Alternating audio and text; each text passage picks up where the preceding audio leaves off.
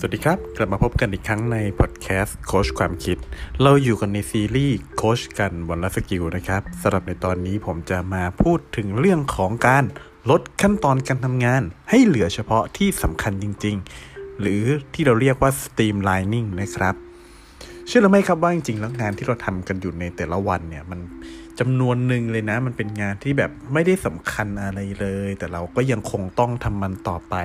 บางทีมันก็จะเป็นเรื่องของการเก็บข้อมูล จัดทำเอกสาร ออกรายงานอะไรบางอย่าง หรือแม้กระทั่งการนั่งประชุมพูดคุยอะไรกันในบางเรื่อง ซึ่งเราทำทุกวันน่ะแต่พอเอาเขาจริงๆนะพอกลับมานั่งถามว่าทำไปทำไม ทุกคนก็ตอบไม่ได้ ตอบไม่ได้ ไม่รู้ว่าเหตุผลจริงๆคืออะไรก็รู้แต่ต้องทำ นะครับพอเอาเรื่องนี้ไปถามหาเหตุผลจากแบบหัวหน้าเราอะไรอย่างเงี้ยหรือว่าคนที่เขามีอำนาจในการตัดสินใจคนที่เขาบอกให้เราทำแบบนี้เนี่ยเราก็อาจจะได้รับคำตอบประมาณแบบว่า จะถามไปทำไมใครๆก็ทำกันแบบนี้ทั้งนั้นแหละ นี่เราทำกันมาแบบนี้ตั้งนานแล้วจะมีปัญหาอะไรหรอ หรือก็มันเป็นกฎระเบียบที่มันระบุเอาไว้ของกฎระเบียบของบริษัทอะหรือบางทีก็อาจจะแบบว่า ก็ไอโซระบุเอาไว้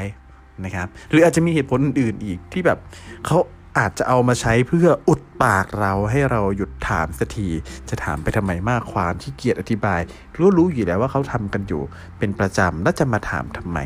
นั่นคือสิ่งที่เกิดขึ้นใช่ไหมครับปล่อยครั้งเลยครับที่โค้ชต้องเข้าไปช่วยเหลือองค์กรต่างๆ ในการปรับปรุงแก้ไขกระบวนการทำงานให้มีประสิทธิภาพมากยิ่งขึ้นนะครับ ทักษะที่โค้ชใช้ในการเป็นที่ปรึกษา ในเรื่องนี้เนี่ยก็คือ streamlining นี่นะครับ เชื่อได้ไหมครับว่าหลายองค์กรเนี่ยสามารถทำงานเดิมนะครับทำงานแบบเดิมเนี่ยแต่ว่าทำได้รวดเร็วขึ้นกว่าเท่าตัวเลยทีเดียว จริงๆแล้วต้องบอกว่านี่เป็นทักษะแรกๆที่โค้ชถูกสอนมาในสมัยที่เริ่มทำเป็นทำงานเป็นที่ปรึกษาในช่วงแรกๆนะครับ แล้วก็มีโอกาสได้ไปช่วยคิดช่วยปรับเปลี่ยนกระบวนการทำงานให้กับองค์กรต่างๆ ทั้งภาครัฐภาคเอกชนมากมายเลย นั่นก็เป็นสิ่งหนึ่งที่สนุกมากเป็นช่วงหนึ่งที่สนุกมากนะครับ จริงๆแล้วคำว่า streamline ที่พูดถึงเนี่ย มันเป็นคำศัพท์หนึ่งที่ใช้กันแพร่หลายนะครับ ในแวดวงของวิศวกรรมยานยนต์ ซึ่งมันหมายถึงการออกแบบให้ยานพาหนะเนี่ยมีลักษณะที่แบบต้านลมน้อยที่สุด สามารถเคลื่อนที่ไปได้รวดเร็วที่สุด โดยการ ตัดเอาส่วนที่ไม่จำเป็นออกไปนั่นเอง บางทีเราจะเห็นว่ารถในสมัยก่อนมันอาจจะมีเหลี่ยมมีมุมมีการออกแบบบางอย่างที่มันอาจไม่ดูสวยนะ แต่ความสวยที่เนี้ยมันทำให้เกิดการต้านลมมากยิ่งขึ้นทำให้รถเนี่ยวิ่งได้ช้าลงออกตัวได้ช้าลงหรือว่ากว่าเอ่อถ้าจะวิ่งด้วยความเร็วเท่าเดิมได้เนี่ยก็จะต้องสิ้นเปลืองพลังงานที่มากขึ้น ดังนั้นเวลาที่เราจะมาออกแบบ พวกยานพาหนะหรือต่างๆเนี่ยมันก็จะมีกระบวนการวิธีในการที่ทำให้แบบคำนึงถึงแอโร d y นามิกที่มันดีสุดท้ายแล้วเออตัดเอาส่วนที่ไม่จำเป็นออกไป เพื่อให้รถเนี่ยสามารถที่จะมีประสิทธิภาพในการทำงานสูงที่สุดได้ ทีนี้เมื่อเอาคำคำนี้เนี่ยมาใช้ในการบริหารจัดการนะครับ มันก็เลยกลายเป็นเรื่องของการลดขั้นตอนหรือความยุ่งยากบางอย่าง ที่ทำให้การทำงานเนี่ยมันล่าช้าลงนะครับ เช่น ขั้นตอนการอนุมัติอนุญาตที่ซ้ำซ้อน เออผ่านหน่วยงานนี้ให้คนนี้เซ็นก่อน แล้วก็ส่งไปให้อีกหน่วยงานนี้อีกคนนึงเซ็นตามเซ็นกำกับกัน 3 4 ชั้น กว่าจะผ่านแต่ละชั้นได้ก็ใช้เวลาประมาณ 2-3 วัน สุดท้ายกว่าจะผ่านเรื่องนี้ไปได้ใช้เวลาไป 2 เดือน 2 อาทิตย์เหลือ 2 อาทิตย์ก็พอนะสเดือนก็คงจะนานเกินไปคือแต่ก็ไม่แน่นะเมื่อก่อนก็มีไหมครับ บางงานที่แบบใช้เวลาพิจารณากันเป็นเดือนๆทั้งที่แบบเป็นงานแบบเล็กๆอะเพียงแต่กระบวนการมันแบบมีหลายขั้นตอนมีความซ้ำซ้อนยุ่งยากหลายอย่างนะครับ หรือบางอย่างก็อาจจะเป็นแบบเอกสารนะครับที่เก็บไว้แบบ แต่เก็บไว้เนี่ยมันไม่ใช่เพื่อความจำเป็นนะเป็นการเป็นการเก็บไว้เพื่อความสบายใจบางคนแบบเก็บไว้เป็นหลักฐานเฉพาะตัวหรือเก็บไว้แบบเพื่อยืนยันถ้าเกิดมีปัญหา ซึ่งถามว่ามันมันดีไหมมันก็ดีนะแต่ว่าการที่เราให้เวลากับการที่ทำไอ้พวกเอกสารที่เก็บไว้เพื่อความสบายใจเนี่ย มันก็เลยทำให้เราเสียเวลาที่จะเอาไปใช้กับการทำงานอื่นๆ ที่สำคัญและจำเป็นมากยิ่งขึ้น นะครับ เพราะฉะนั้นเนี่ยพอเราใช้คำว่า streamline มาในเรื่องของการบริหารจัดการแล้วเนี่ย มันก็เลยมีเป้าหมายสำคัญก็คือการเพิ่มประสิทธิภาพในการทำงานให้สูงขึ้นนั่นเองทำให้เราสามารถทำงานได้รวดเร็วขึ้น แล้วก็มีความสูญเปล่าน้อยลงนะครับ ดังนั้นหัวใจสำคัญทักษะนี้จึงเป็นเรื่องของการวิเคราะห์ แยกแยะให้ออกว่ากระบวนการไหน เอกสารไหนที่มันมีความสำคัญจริง ๆ แบบขาดไม่ได้ แล้วก็อันไหนที่แบบมันไม่ได้สำคัญจริงอะมันเป็นแค่ความเชื่อของคนทำงานว่ามันสำคัญ แต่จริงๆแล้วมันไม่ได้สำคัญนะครับ ถ้าเราแยกแบบนี้ออก เราก็จะรู้ว่าโอเค อันไหนนะที่เราจะต้องเก็บไว้ อันไหนที่เราควรจะตัดมันทิ้งไป เพื่อจะทำให้การทำงานของเรามีประสิทธิภาพมากยิ่งขึ้น เริ่มต้นทันทีเลยครับ มาดูกันว่าเราจะสามารถเริ่มต้นทำทันทีได้อย่างไรสำหรับทักษะนี้ ขั้นตอนที่1ครับ คุณจะต้องนั่งทบทวนกระบวนการทำงานที่ตัวเองทำอยู่เป็นประจำทุกวัน ทบทวนลำดับขั้นตอนการทำงานอย่างละเอียด ว่าเป็นแผนผังกระบวนการทำงานที่เป็นอยู่จริงนะครับ ขั้นตอนนี้จริงๆบางคนอาจจะบอก เอ้ย จริงบริษัทแล้วมี work instruction อยู่แล้วนะ มีการเขียนแผนผัง มี work flow อะไรอยู่แล้ว เอาจริงๆไหมผมเจอเลยว่าหลายองค์กรจริงๆเกือบทุกองค์กรที่มีโอกาสได้เข้าไปเนี่ย สิ่งที่ทำจริงอะ่ะ กับสิ่งที่มันอยู่ใน work instruction หรือ work flow เนี่ยมันมันเป็นคนละเรื่องกัน มันมีเอกสารเพิ่มขึ้นมา มีขั้นตอนบางอย่างที่มันหายไปหลายอย่างตรงนี้ เพราะฉะนั้นถ้าเกิดเราทำขั้นตอนนี้โดยใช้สิ่งที่เป็นด็อกิเมนที่องค์กรเก็บเอาไว้เนี่ย บางทีมันก็ก็อาจจะไม่ตรงซะทีเดียวกับสิ่งที่เป็นอยู่ในปัจจุบันนะครับ เพราะฉะนั้นถ้าเป็นไปได้ดีที่สุดก็คือ นั่งลำดับความคิดเลยว่าโอเค งานที่ฉันต้องทำมีงานอะไรบ้าง และในแต่ละงานเนี่ยฉันจะต้องทำอะไรบ้างหนึ่งสองสามสี่ห้าในแต่ละขั้นตอนขั้นตอนที่ 1 จะต้องมีเอกสารอะไรบ้างที่เกี่ยวข้อง ขั้นตอนที่ 2 จะต้องมีเอกสารอะไรบ้างที่เกี่ยวข้อง ที่มันอาจจะมาจากฝ่ายอื่นนะหรือที่เราจะต้องส่งไปให้กับฝ่ายอื่นต่อไปลำดับแบบนี้ลงรายละเอียดทุกขั้นตอนเขียนออกมาให้ตัวเองเข้าใจได้นะครับพอเขียนออกมาเสร็จปุ๊บก็มาสู่ขั้นตอนที่ 2 ครับ ถามตัวเองไปทีละขั้นตอนของในที่อยู่ในแผนผังที่เราวาดขึ้นมาเนี่ย ว่าเฮ้ยแต่ละเรื่องแต่ละขั้นตอนที่เราทำเนี่ยทำไมต้องทำแบบนี้เดี๋ยวถามตัวเองแบบนี้เลยทำไมมาทำไมต้องทำแบบนี้ทำไมเราจะต้องจากหนึ่งแล้วมาสองแล้วค่อยไปสามแล้วค่อยไปสี่แล้วค่อยไปห้าทำไมไม่หนึ่งไปสามแล้วสามไปห้าได้เลย เหตุผลของมันคืออะไร เราไม่ได้พยายามจะบอกว่า เฮ้ยสิ่งที่เคยเป็นมาอยู่ในอดีตที่องค์กรกำหนดไว้เป็นสิ่งที่ไม่ดีนะครับ เรากำลังพยายาม confirm ว่า 1. จำเป็นจริงใช่ไหม 2. จำเป็นจริงใช่ไหม และที่บอกว่าจำเป็นจริงเนี่ยจำเป็นต้องทำแบบนี้เท่านั้นจริง ๆ หรือเปล่า หรือว่าสามารถปรับเปลี่ยนวิธีการทำงานให้เป็นแบบอื่นได้อีกนะครับ รวมถึงเอกสารด้วยนะครับ เอกสารก็ต้องถามว่าแล้วเอกสารเนี้ยมีไว้เพื่ออะไร มันมันเป็นเอกสารที่ จำเป็นจริง ๆ หรือมันเป็นเพียงแค่เอกสารที่เก็บไว้เพื่อความสบายใจเท่านั้นนะครับ อันนี้ก็ตั้งคำถามกับทุกขั้นตอน ตั้งคำถามกับทุกเอกสาร ขั้นตอนที่ 3 ครับ ลอง ลองนะครับ ลองตัดขั้นตอนการทำงานหรือเอกสารนั้นออกไปครับ ไอเอกสารในขั้นตอนการทำงานที่รู้สึกว่าแบบเออเราไม่เข้าใจ เราไม่รู้ว่าทำไปทำไม มันไม่ได้มีเหตุผล มันไม่ได้มีกฎระเบียบอะไรรองรับจริงจัง มันเป็นแค่สิ่งที่คนเชื่อกันมา แล้วก็ทำต่อๆกันมาเนี่ย ลองดูครับ เราลองตัดขั้นตอนการทำงานหรือเอกสารนั้นออกไป แล้วดูว่าจะทำให้เกิดปัญหาอะไรหรือไม่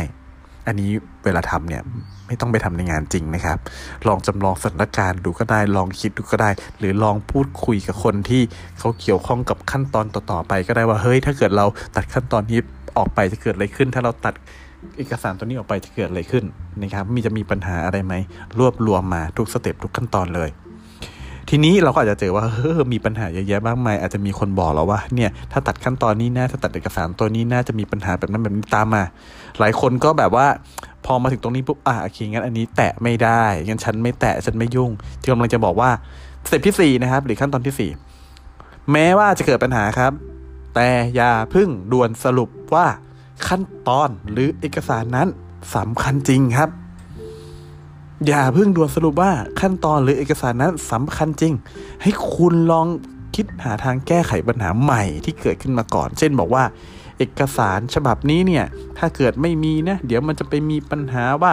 อออีกฝ่ายหนึ่งเขาก็จะไม่รู้ว่ารายละเอียดเขาต้องทำยังไง แล้วถ้าเกิดว่าไม่ก๊อปปี้เป็น 2 ชุดนะไอชุด ก็จะทำให้ผู้บริหารเขาไม่รู้หรือฝ่ายอื่นที่เขาเป็นฝ่ายตรวจสอบเขาไม่เข้าใจอะไรประมาณนี้ แล้วเราบอกว่าเราจะตัดตัวนี้ทิ้งก็จะบอกโอ๊ยปัญหามันจะตามมาเยอะแยะ แล้วเราก็เลยหยุดอันนี้ไม่ใช่ เราต้องดูก่อนว่าเดี๋ยวนะปัญหาใหม่ที่จะเกิดขึ้นจริง ๆ คืออะไรนะอ๋อคนที่เป็นผู้ตรวจสอบอาจจะไม่เข้าใจใช่ไหมเพราะว่าหรืออาจจะไม่มีอะไรที่เป็นเอกสารหลักฐานยืนยัน งั้นถ้าแปลว่าจากเดิมที่ต้องทำสามชุด ส่งให้เจ้าตัวชุดหนึ่งส่งให้หัวหน้าเขาชุดหนึ่งส่งให้ฝ่ายตรวจสอบชุดหนึ่งเฮ้ยถ้าเกิดเราทำเหลือชุดเดียวได้ปะ แถมชุดเดียวนี้ไม่เป็นเป็น paper ได้ไหม ส่งเป็นไฟล์อยู่ในเอกสารทุกคนเด้งอยู่บนมือถือของตัวเอง อันเนี้ยเป็นไปได้ไหมอ่าก็บอกว่าปัญหาที่มันเกิดขึ้นเราอยากจะตัดเอกสารนี้ทิ้ง แต่คุณบอกว่าปัญหานี้จะทำให้คนไม่ได้รับการ inform ข้อมูลที่ถูกต้องงั้นเราก็ inform ข้อมูลให้เขาด้วยวิธีการอื่นเป็นไปได้ไหมบ่อยครั้งเลยครับ ที่เราจะพบว่าปัญหาใหม่เนี่ยที่ดูอาจจะทำให้น่ากังวลใจเนี่ย จริงๆ แล้วมันแก้ไขได้ง่ายมากเลยนะ โดยเฉพาะในยุคนี้ที่เราสามารถนำเอาเทคโนโลยีต่างๆ เข้ามาช่วยได้นะครับ ลองดูครับผมว่ามันจะหาวิธีแก้ไขปัญหาอะไรได้เยอะมากเลยทีเดียวนะครับขั้นตอนที่ 5 ครับให้คุณทำตามข้อ2ถึง4ครับย้อนกลับไปครับถามตัวเองทีละขั้นตอน ว่าทำไมต้องทำแบบนี้ ลองตัดขั้นตอนการทำงานนี้ออกไปดู ตัดเอกสารตัวนี้ออกไปดู ถ้ามันมีปัญหาตามมา ลองหาวิธีแก้ไขปัญหาใหม่ดูก่อน จนกว่าจะมั่นใจว่าเออมันมันไม่ได้จริง ๆ แล้วเออค่อยย้อนกลับไปว่าขั้นตอนกระบวนการนี้ตัดไม่ได้หรือแก้ไขอะไรไม่ได้นะครับทำไปทีละข้อทำไปทีละขั้นตอนจนครบทั้งกระบวนการนะครับทำเสร็จเรียบร้อยปุ๊บก็มาถึงสเต็ปที่ 6 ขั้นตอนที่ 6 ที่เราจะต้องวาดแผนผังใหม่ครับ ที่มีการปรับลดกระบวนการทำงาน แล้วก็ตัดเอกสารที่ไม่จำเป็นเนี่ยออกไปเรียบร้อยแล้ว เอามาวาดเป็นแผนผังใหม่เลยนะครับว่าที่เรากำลังจะทำเนี่ยเป็นแบบนี้เป็นแบบนี้ จากเดิมที่มันเคยเป็น1 2 3 4 5มีเอกสารกำกับทุกขั้นตั้งแต่ step ที่1 step ที่2 3 4 5เราบอกว่าต่อไปนี้เนี่ย เราคิดว่าจะที่พูดคุยปรึกษาหารือหาแนวทางแก้ไขปัญหาแล้วหนึ่งจะไปสามเลยอ่าหนึ่งจะไปสามเลย ขั้นตอนที่สองเนี่ยเราจะตัดทิ้งเลย แต่ว่าเราจะเอาเทคโนโลยีตัวนี้เข้ามาทดแทนเพื่อให้ ไม่เกิดปัญหาแบบนั้นแบบนี้ขึ้น อันนี้คือการวาดแผนผังใหม่ที่มีการปรับลดกระบวนการทำงานตัดเอกสารที่ไม่จำเป็นออกไปเรียบร้อยแล้วนะครับ ขั้นตอนสุดท้ายขั้นตอนที่ 7 ครับ ให้เอาแผนผังใหม่เนี่ยและแผนผังเดิมเนี่ยมาวิเคราะห์เปรียบเทียบกัน มาวิเคราะห์เปรียบเทียบกัน เช่นบอกว่า ถ้าเกิดเราทำตามแผนผังเดิมที่เราเคยทำมา ขั้นตอนนี้งานนี้ใช้เวลาทำทั้งหมดครึ่งวัน 3 ชั่วโมงนะครับ แต่ถ้าเกิดว่าทำตามแผนผังใหม่ที่เรากำหนดออกมาเนี่ยที่เราลองทดลองมาแบบนี้เนี่ย มันจะลดเวลาลงไปได้เหลือเพียงแค่ครึ่งชั่วโมงก็เสร็จแล้วถ้าเจอแบบนี้ปุ๊บนำไปเสนอให้ผู้บริหารพิจารณาได้เลยครับว่า เอาไหมพี่มันสามารถประหยัดเวลาลงได้ต้องสองชั่วโมงครึ่งนะ มันอาจจะขุกขลักนะ ในช่วงแรกคนอาจจะไม่เห็นด้วยอาจจะไม่เข้าใจนะ แต่ว่าจริงๆ แล้วในมุมของบริษัทในมุมขององค์กรนี่มันคุ้มมากเลยนะ ครับผู้บริหารท่านก็จะนำข้อมูลไปคิดพิจารณาเอาไปดู ให้มันละเอียดรอบครอบอีกครั้งหนึ่งว่าเออมันจะเกิดปัญหาอะไรไหมในเชิงกฎหมายกฎระเบียบอะไรทั้งหลายแหละ แล้วก็ในเชิงความเป็นไปได้ต่างๆ ในความคุ้มค่าการลงทุนทั้งหลายแล้วเดี๋ยวท่านก็จะบอกเองว่า สิ่งที่เราคิดแผนพังกระบวนการทำงานใหม่เนี่ยมันโอเคไหมมันจะได้รับการอนุมัติให้ทำไหมซึ่งบางคนจะบอกว่าเฮ้ยเอางี้อาจารย์ถ้าเกิดถ้าไม่ได้รับการอนุมัติให้ทำ เขาบอกให้ทำแบบเดิมก็เสียเปล่าสิเหนื่อยเปล่า ผมว่าไม่นะ ผมว่าเราเราได้คิดเราได้ทบทวนเนี่ย อย่างที่หนึ่งคือเรามีความเข้าใจเกี่ยวกับมันมากขึ้น แล้วเราก็จะทำให้เราเนี่ยสามารถทำงานในแต่ละขั้นตอนได้อย่างดีขึ้น แล้วเรารู้ความหมายของทุกขั้นตอน หลายๆอย่างเนี่ยมันจะทำให้การทำงานของเราเนี่ยทำได้ดีขึ้นโดยอัตโนมัติเลยเพราะเราเข้าใจว่าแต่ละขั้นตอนมันมีความสำคัญอย่างไรนะครับ และอย่างหนึ่งเนี่ย ผมเชื่อว่าผู้บริหารทุกคนชอบ ชอบลูกน้องแบบนี้แน่นอนคนที่แบบว่าคิดตั้งใจอยากที่จะหาวิธีการในการปรับเปลี่ยนกระบวนการทำงาน เพื่อที่จะทำให้งานมาดีขึ้น มีการพัฒนาตัวเองอยู่ตลอดเวลา มีการคิดพัฒนาองค์กรให้ตลอดเวลา อันนี้ผู้บริหารร้อยทั้งร้อยยังไงก็ชอบแน่นอน เพราะฉะนั้นบอกได้เลยว่าสิ่งที่คุณทำไม่สูญเปล่าแน่นอนเลยครับนะครับสำหรับ พอดแคสต์นี้นะครับก็เป็นตอนที่ 3 นะครับ ของซีรีส์โคชกันบนสกิล ถ้าใครยังไม่ได้ฟังอีก 2 ตอนก่อนหน้านี้ก็สามารถย้อนกลับไปฟังกันได้นะครับ แล้วก็ผมยังได้เขียนเรื่องทั้งหมดนี้เอาไว้บน Facebook Page นะครับ ที่ชื่อว่าโคชความคิดด้วยนะครับ เพราะนั้นก็ให้ทุกท่านสามารถเข้าไปติดตาม อ่านกันได้ อันนั้นจะแบบว่าเร็วกว่าหน่อยนึง เพราะว่าส่วนใหญ่ผมจะเขียนเป็นบทความให้เสร็จก่อนนะครับ พอเขียนบทความเผยแพร่เสร็จปุ๊บ ค่อยเอามาเล่าให้ฟังผ่านทางพอดแคสต์ ถ้าใครอยากฟังแบบทุกวันทุกวันต่อเนื่องเนี่ย